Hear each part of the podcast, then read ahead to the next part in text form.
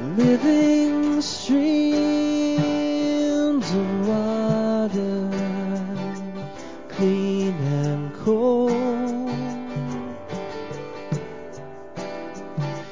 Living streams of water, wash away my old, my old, my old. Living streams. Hi, this is Pastor Greg Rubel of Living Streams Community Church in McCordsville, Indiana. We want to thank you for your interest in God's Word and this message. We pray that God puts it into your heart. Streams of water wash away my old.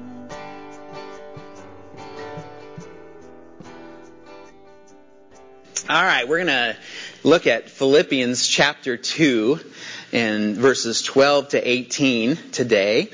And we're going through the book of Philippians, and it is a series called Joy for the Journey. So I was thinking about batteries. And I was like, you know, batteries are a big part of our lives. I mean, they're everywhere if you think about it. My phone, my computer, my weed eater, my microphone, my Bluetooth speaker, my meat thermometer. I mean, all of these things have batteries. They are everywhere. And when we were out handing out those VBS flyers and door hangers, there was a lady out mowing her grass, and her lawnmower was like so quiet. And I said, hey, that's the quietest lawnmower I've ever heard. And she goes, well, it's battery powered. I can't get my yard done with one charge. So, they're coming along. So that's pretty exciting. And of course, our cars, they have batteries. And it's not the season for us to be jump-starting our cars. But sometimes the cold zaps the battery, or we leave the lights on and it drains the battery. And we've got to then connect up our car to some external power source so that we can get an amp, a crank, and turn that engine over.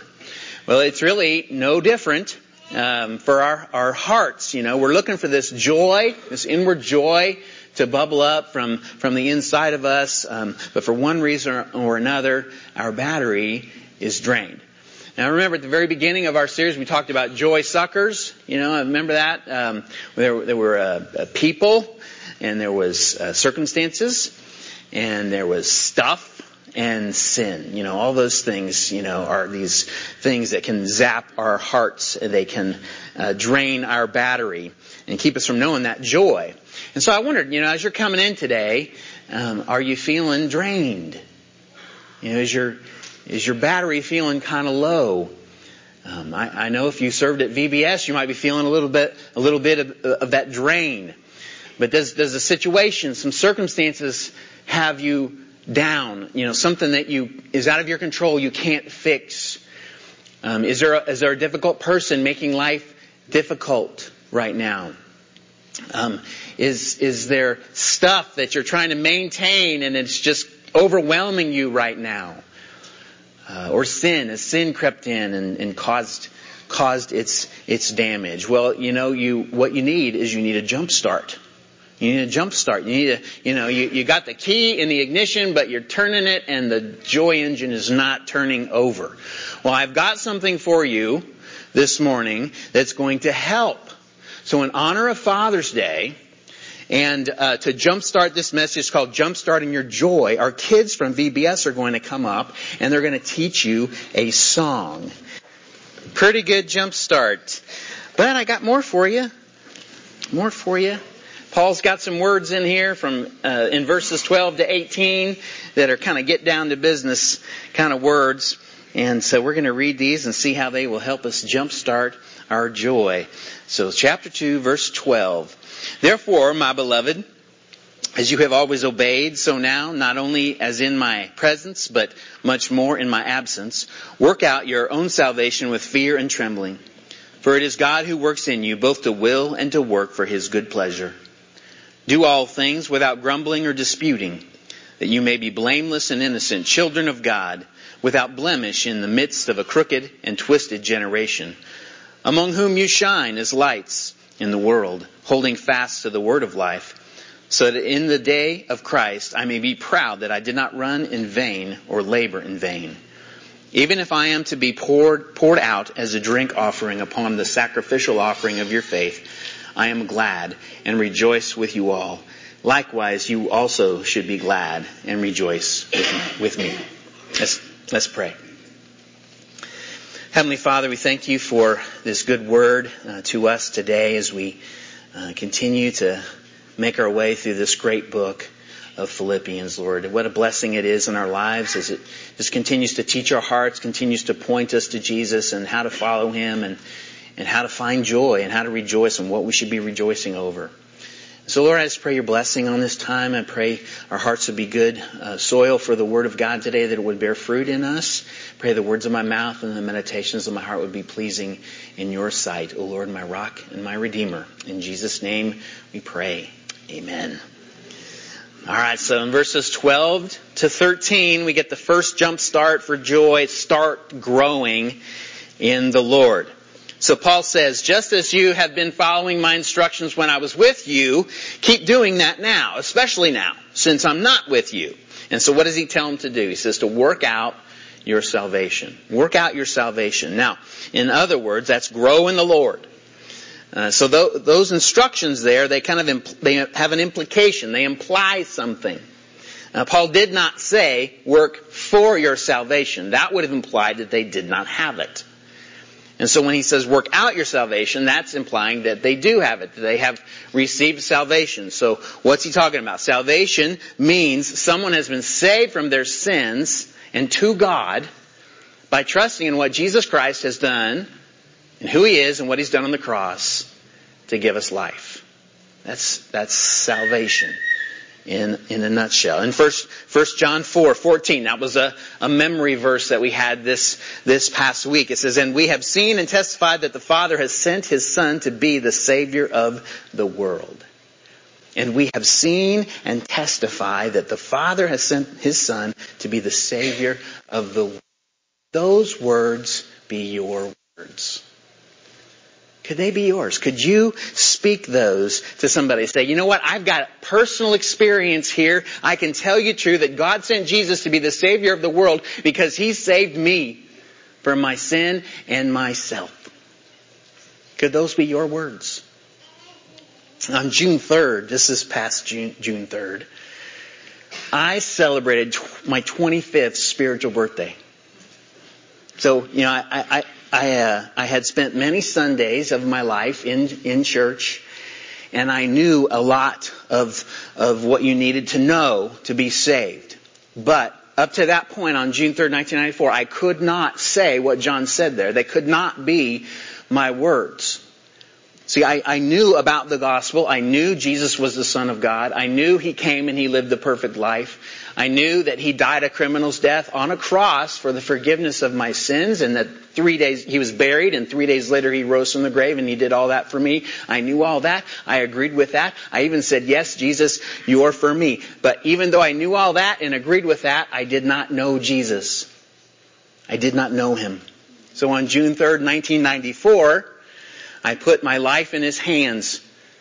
I went to some big meeting of men downtown and called in a place called the Hoosier Dome, which is no longer there. And I walked down to the front, not thinking I was getting saved. But what I did do was I put my life in Jesus' hands. I said, take it all. I'm going to trust you with my life. So I trusted him to be the Lord of my life. And guess what? When I trusted him to be the Lord of my life, he became the Savior of my life. I was born again. And then those words became my words. And then I started working out this salvation. Could John's words be your words this morning? Do you have a personal experience with Jesus where you can testify that God sent Jesus to be the Savior of the world because he saved me? He freed me from my sin. He forgave me. He filled me with His Spirit. He changed my heart. He changed my life. And now I've been following Him, not perfectly by any stretch of the imagination, but everything changed after that. Do you have that kind of personal testimony? See, if you do, you know you do. And if you don't have salvation. See, it doesn't matter What you prayed in the past, what you knew, it matters. Did God answer that prayer? It doesn't matter what you knew about Jesus and what he did. It matters if you know Jesus personally. If you've been born again. So if you're drained today, if you need a jump start for your joy, and I'm describing you in any way here, this is where you need to start. This is the jump start that you need to give your life to Jesus. To trust him that he's Lord and he's good.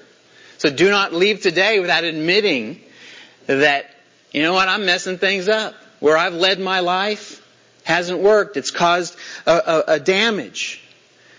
And admit, I can't be good enough for God. I can't be good enough to get there. You would admit these things about yourself. And then you realize, you know what? In spite of that, me being honest with God, he still loves me. In spite of all this stuff that I've done and it's offended him and it's messed up my life, his love is still there. He is still faithful. And that's proven by the cross.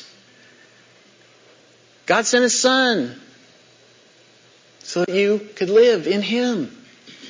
That you would not perish if you believe in him. There's not an asterisk that says, this is good for everybody but Greg. It's good for you, in spite of who we are. That's amazing. So Jesus is worthy to believe in. He's worthy to believe in. I promise you, he will never let you down. He will never kick you out. He will never give up on you, and he will never leave you no matter what you do. So admit, I know a lot about him, but I really don't know him. And trust him. Trust him with your life. Ask him to start leading you. And I mean, you do this, I promise you, it will jumpstart your joy. You'll leave a new person today. Now, if you've got salvation, there's work to do. Following Paul's instructions here is to live it out, to grow in the Lord. 2 Peter 3:18 says, but grow in the grace and knowledge of our Lord and Savior Jesus Christ. That's our goal as believers. You know, it's our lifelong pursuit to grow in the Lord. But sometimes we get distracted from that. Sometimes we get off track. We start pursuing other things, and this growth thing kind of gets put on the back burner. And then along come the joy stealers, and, you know, then we're in need of this jump start and to get our engine going again. So work out your salvation. Paul says to work it out with fear and trembling. So that means that we're going to be serious about this growth thing. I mean, it's always going to be on the top of our to-do list. Our salvation was given to us as a gift. And so out of the reverence we have for God and as an act of worship to him, it compels us. It compels us to work out the salvation. Then verse 13... it begins with something very important. For it is God who works in you. So actually, even though we're the ones that are commanded to grow, we aren't the ones that actually do the growing. We can't make the growth happen. We just cooperate with God in what he does in our hearts. This past Mother's Day, I built some garden boxes for Lori. That's what I gave her for Mother's Day, and we got those things done, and she just got out there and took some seeds and put them in the dirt, and so that happened. And so I, you know, the day that she did that, I went out there, and, you know, I looked at it a few hours later, and there wasn't anything there but dirt. So I went out there the next day, and, you know, looked at it, and still nothing but dirt. Went out the next day, and same thing, still nothing. So I quit looking. And miraculously, all of a sudden, some plants started popping through the dirt. You know, all we did was provide the environment and the encouragement for growth when Lori took the seeds and put them in the dirt and gave them a little water. That's what we did. I mean, those seeds, they sat on the kitchen counter for at least 2 weeks in the packages, and for 2 weeks they were just like they were when they got there. They didn't change at all. They didn't transform in the package. But once they got in the right environment with the right encouragement, they started to grow. And that's kind of how it is with our spiritual growth. So to jumpstart your joy, start growing by getting in the dirt. You're not going to hear that at any other church, I'm telling you. No other church is preaching get in the dirt. They're saying get out of the dirt. I'm telling you, get in the dirt. Go plant yourself in the right environment. Give yourself the right encouragement for God to do in you what only He can do. Now, so at Living Streams, you know, what do we do? How do we teach you to get in the dirt? Well, we say, hey, get in the Word. Get in the Word. Read your Bible. Study it. Meditate. Memorize it. Carry it with you always. Be a person of God's Word. It's how you hear His voice. It's a spiritual book. We read it spiritually. And then pray. Talk to Him. Talk to Him in the privacy of your prayer closet. Have a prayer journal. And then take Him with you all day long. Wherever you go, you're constantly talking to God about everything that's going on in your life. So, Bible, prayer, mercy. You know, be somebody who is a conduit of mercy. So when you see somebody stuck at the side of the road, you are the one who stops to help them out, showing them some mercy. And then all kinds of examples of how you can do that. When you see a need, go meet the need. And then when there's forgiveness to provide, show mercy. No matter what's going on, get there, show mercy. Be a conduit of mercy. Pursue holiness. That's another way to get in the dirt and to pour the water on. Pursue holiness, a change of your heart. Now, obviously, you can't get in there and change your heart, but there's a bunch of spiritual disciplines. Bible, prayer, mercy, all those things are part of it. But solitude, silence, fasting, worship, community, giving, serving, all of those things, God works in you to change you. Change your heart to become more like Jesus. When you become more like Jesus, you're going to be more holy. And then you bring along the Holy Spirit. He's part of this too. He's the water. He waters your soul. And He gives you gifts. He gives you gifts to use to edify the church. And He bears fruit through you that you get to enjoy and people get to enjoy. And all of that, you wrap all of that up. And then you become this person who is Jesus' hands and feet out in the world. You're going out and you're showing people what He looks like. You're shining your light. All of that right here, all those things are getting in the dirt and giving yourself some water. Now, if you haven't been in the dirt in a while, you know what you need to do. Just jump in. I mean, just say, hey, today's as good a time as any. Just go home today, find some time to get alone with your Bible, and just read this passage, read anything, and just sit there and listen. Take some time and stop. And listen, what a friend we have in Jesus. You know, we often forfeit, that time, don't we? Stuff gets in the way. You need to restart there, jump in right there. When you go to bed tonight, get a piece of paper and a pen and write out a letter to God and just thank Him. Thank Him for the blessings of your life. And then tell Him what you're struggling with. Tell Him that you're tired. Tell Him that you're worried, that you're fearful. Whatever it is, just tell Him. Just lay it at His feet and spend some time there, And that's how you get in the dirt. Just jump back in. God will meet you there and you'll start growing. Once we got the seeds in the ground, we had joy. We had the joy of anticipation. We did what was necessary for growth to happen, and fruit was on the way. It's the same for your spiritual growth. Now, the last part of verse 13, it says, it is God who works in you, both to will and to work, for His good pleasure. For His good pleasure. So there we get some insight of what happens when you're in the dirt. What happens when He starts growth, happening in your life. The first thing is, we align ourselves with God's will. So, when you and God are in sync, when your will is His will, you know what you got? You got some peace. Instead of struggling and strife with Him, you got peace. You know what that brings? Joy. And then the next thing that happens is you start trusting in God's power to work in you.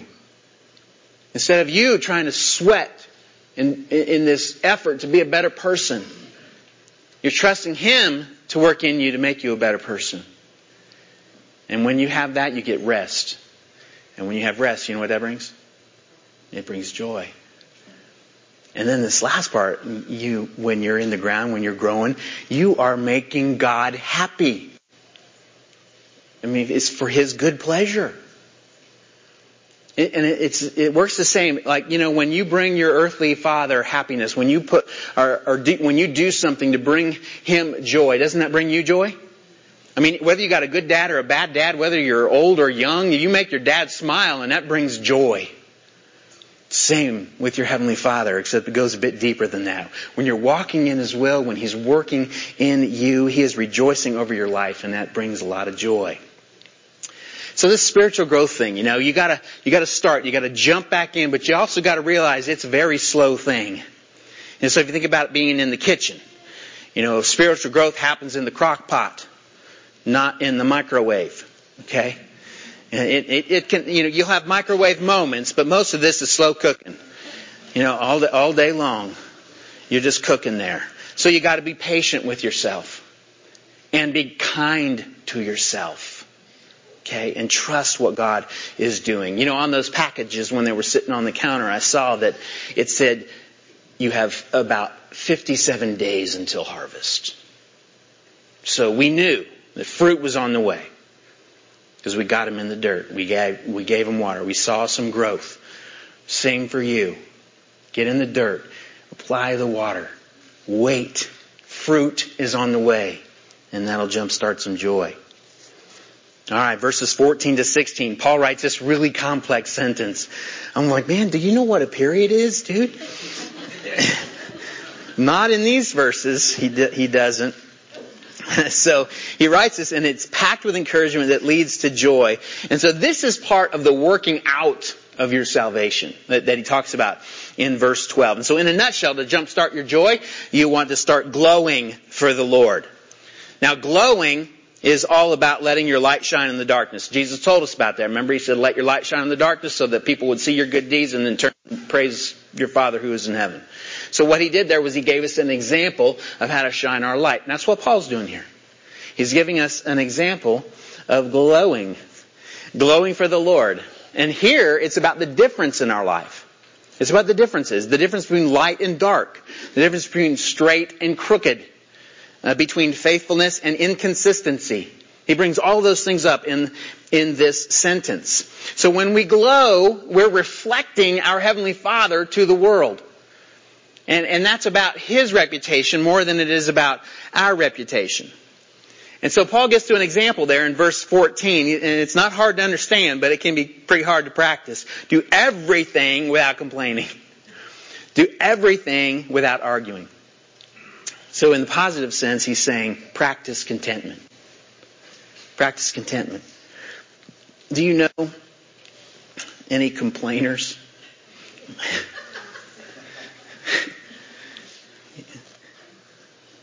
Complaining people are just never satisfied.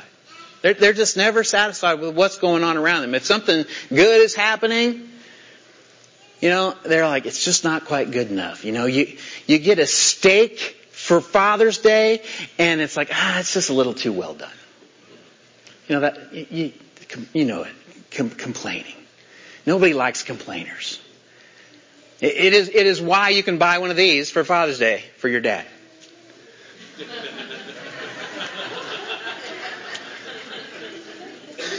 It's always got a one on it. I don't understand that.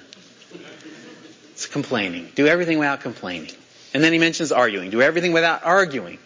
So argumentative people, they're the ones that always know best, and their way is the only right way to do it. And so when they're not given the orders, they're questioning them. And when they're not questioning them out loud, they're thinking it in their minds, you know, over and over. There's a better way to do this. So not trusting their leader. So both of these practices, they just make people run from you. I mean, people just scatter, and they definitely don't cultivate joy in your life, and they don't represent God. And Paul does this; he just gives us no room, you know, for this in our life. And just like last week, you know, do nothing from selfish ambition or from pride. Do nothing. Here it's do everything without complaining. Do everything without arguing. No room for this kind of behavior. And so, if we're going to do that, we got to have contentment in our lives. And to get there, we got to practice it. So, because contentment's this state of satisfaction. It's this constant decision to accept the weather or the food or the traffic or the job or whatever it is, accept that it's coming from God or being allowed by God, and because of that, I'm going to be happy with it because He's sending it. So it's a decision there, and with the arguing, contentment is about letting another have their way or their own opinion, or just trusting that they're going to lead, and then trusting God to handle those consequences. So contentment is a bunch of little decisions that we make along the way to be happy and satisfied in God. And when we're happy and satisfied in God, we don't need other people to make us so, and that's a powerful thing. It's a little bit like your carbon footprint. All right, you know what the carbon footprint is, right? That's the demand that you place on the environment because of where you live and how you live. If you're curious about what your carbon footprint is, like I was, I went to carbonfootprint.com and I calculated what my carbon footprint is, which is about 42.21 metric tons of CO2 emissions every year, which is more than double the average American. So I know, don't judge me on that. It's big. You can go about following their instructions on how to reduce your carbon footprint, which I didn't. Just think of contentment like this, okay? You not only have a carbon footprint, but you also have a relational footprint. And that is the demand that you are placing on the relationships around you to make you happy and comfortable. That demand. And so just like you can do stuff to reduce your carbon footprint, contentment will reduce your relational footprint. So the more you can be satisfied and happy in God, the less you need other people to do that for you. And the less you need other people to do that for you, the more you're going to glow for the Lord in the world. See, God doesn't need anything from us. He didn't create us because He needed us. He created us because He wanted us. And so when we find our contentment and happiness in Him, that frees us up to love other people, to help them out with no strings attached. We're not expecting anything back from them. So when we're living contented in Him, the witness is, my God, our God, He's sufficient for me. So I'll take the weather. I'll take what He's given. He's sufficient for me. And that's the root of contentment. And actually, when you do practice contentment, it'll help you start growing. It'll help you grow. Now, Paul, he ends the sentence here with this mention of the word of life and living faithful to it all of our lives. He says, hold fast to the word of life. So when Jesus comes, I'll be proud of you, and it will show that my work among you was not useless. So the longer that we live with a strong, good grip on our Bible, the greater the difference will be between us and the world. The more we will glow for the Lord in the world. 30 years ago, 38% of Americans said that the Bible was God's Word and it should be taken as such, word for word. Today, it's down to 28%. So the longer we go faithful to the Word, holding fast to the Word of life, the greater difference there's going to be between us and the people around us. Now, to the people around us, it's not going to look like light in the dark to them as we stay faithful to God's Word. I mean, when people are out there and they're just thinking this is just an old book with weird stories in it or outdated information, but we're standing on it as the Word of God, that it has authority in our lives and that we need to follow it because He's God, He gave it to us, and this is how He wants us to live. And when we do that, we're going to glow in the dark because when He's looking down on us, that's what He's going to see. He's going to see like we're the stars in the night sky if we're faithful to this book. So Psalm 37 verse 4 says, delight yourself in the Lord and He will give you the desires of your heart. A key to contentment. You know where that's found? It's found in the Word of life. It's in this book. And then there's other things in here too about contentment. 1 Timothy 6:6. Now there is great gain in godliness with contentment. The Word of life. Matthew 5:6. Blessed are those who hunger and thirst for righteousness, for they will be satisfied. There's where we find it. Find it in Him, It's in the Word. Romans 14:17. For the kingdom of God is not a matter of eating and drinking, but of righteousness and peace and joy in the Holy Spirit. Our lives are about the unseen, not what we can see. So all these are words of life given to us by King David and Jesus and Paul. Different people, and they're pointing us down this path. This path of life, and if we'll keep a strong grip on the Word, we'll experience that life. And if we do it all the way until we see Jesus here or there, it'll bring joy. And Paul, he completes that thought. He says, if you do these things, you'll make me proud, and my work among you won't have been wasted. And so saying that, he's making it clear what the purpose of the Philippians' lives are, to glow for the Lord. That's their purpose. If they failed to persevere in their purpose, Paul would have been disappointed with them, and he would have counted his efforts to disciple them as wasted. But if they fulfilled that purpose, to glow for the Lord, to be stars in the night sky, that's going to fill him with pride. And he's going to count his efforts that they paid off. It's just like the dad in the backyard, hours and hours of batting practice with the son. And then he goes to the game and the son gets a hit, even if it's just a single. You know what that dad is doing when he lays his head down on his pillow that night? He's feeling pride over that son, and he's saying, man, those hours paid off in the backyard. Same thing. How does it pay off for us? It pays off with joy. We experience joy. So the last two verses, 17 and 18. Paul, he's pointing us to the last jumpstart, to start giving to the Lord. So remember, Paul's life is hanging in the balance here. He's waiting for a trial with Caesar, whether he's going to live or die. So he's waiting on that. And so he's comparing his life to a drink offering that the Old Testament priests, where they would take a cup of wine at the morning sacrifice and the evening sacrifice, and they would pour it over an animal that was getting ready to be burned on the altar. And so the wine was to give a more pleasing aroma to the Lord. It was an enhancement. It wasn't the main thing. The main thing was the animal. The wine was the enhancement. So the Philippians' faithful lives lived for the Lord. That's the main thing. And Paul's life, possibly being poured out as this drink offering, it's just an enhancement. And he's saying these things because they're suffering just like he is. They're being faithful to God, and so they're experiencing the same kind of suffering. And so at the end there, he's like, look, I'm going to rejoice even if I die so that you could live. And so you should rejoice too. So if you want to jumpstart your joy, you want to pour your life out for Him so that somebody else could know God and follow Him. It's a way to jumpstart your joy. It's your spiritual act of worship.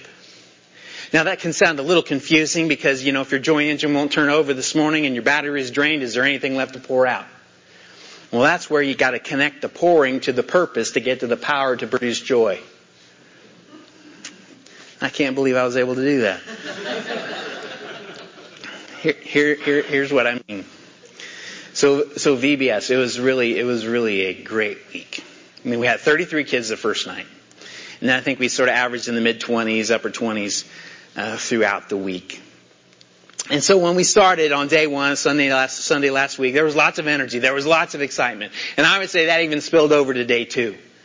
Lots of energy, lots of excitement. But by the time we got to day three, I think we started feeling what I call the VBS burn.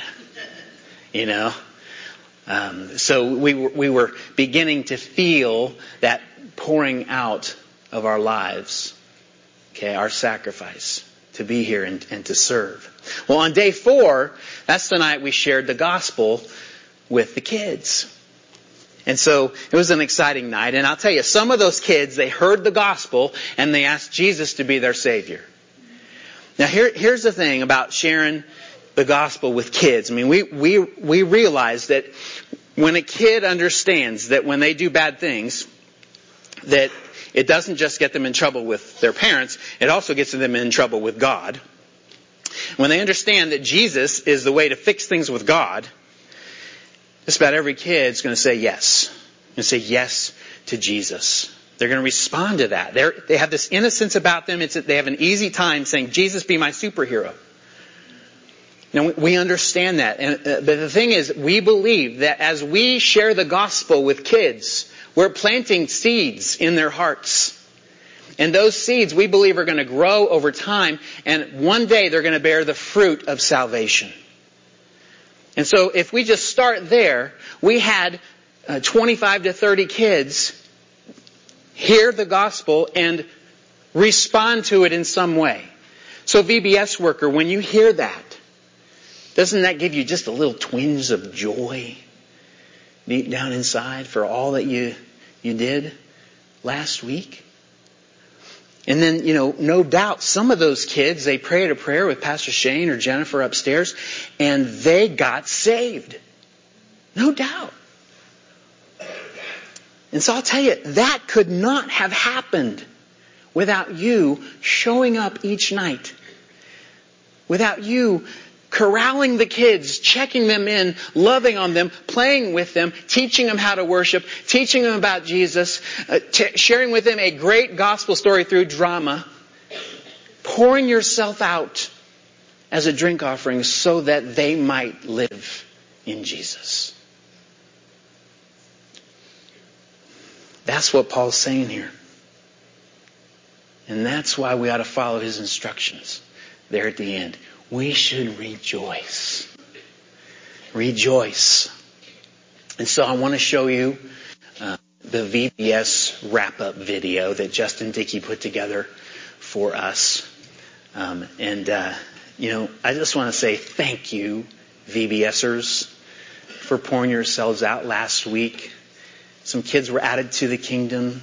Some kids got the gospel planted in their hearts and believing it's going to bear fruit in their lives. So take a look at this. I think it's going to bring you some joy. Thank you all for praying, because it just went as smooth as it could go. Nobody got hurt. Nobody got lost. So all that stuff. It could happen. So we're looking forward to it. To doing it again next year. So we'll be putting prayer over it again. We're praying for more hope. We got hope that we'll have more kids, more salvations, more workers. All of those things. But listen here, you don't have to wait till next year for VBS to give yourself away, to give yourself to the Lord. You can do it today. How you do that, I don't know, but I know the one who does. And so I want to send you out with a prayer, just that you'll go out today and say, Lord, this is my heart. This is the condition of my heart. I'm tired today. I'm weary. I'm energetic. I'm full of joy. Whatever it is, show me how to pour myself out for you today. And if you'll follow what he shows you, there'll be joy there. You'll have that fruit of the Holy Spirit joy kind of bubbling up in your heart. So start growing, start glowing, start giving, and do the next thing you know that the Lord's leading you to do. And you'll be glad you did. Let's pray. Father in heaven, we want to just pause for a moment and thank you for that last week of ministry. The people that we got to talk to, the kids that we got to touch and teach about Jesus. Lord, thank you. Thank you for sending them. And thank you for carrying us through the week, for the reminders we got of, that the work we're doing is kingdom work, and only you can do that through us. And so, Lord, as we look to go out and live this day, to go out and celebrate, surely there are things from this passage that are reminders, are encouragements, are spurring to go and do. Put ourselves in the dirt and provide the water so that you can grow us into somebody that looks more and more like Jesus. To go out there and live a life that looks different than the people around us, but doing that with great love, shining for you, pouring ourselves out so that others can know you and live. So Lord, we just pray for the Holy Spirit to fill us up, to send us out full today, that our joy would overflow for you. It's in Jesus' name that we pray and ask. All God's people said, amen.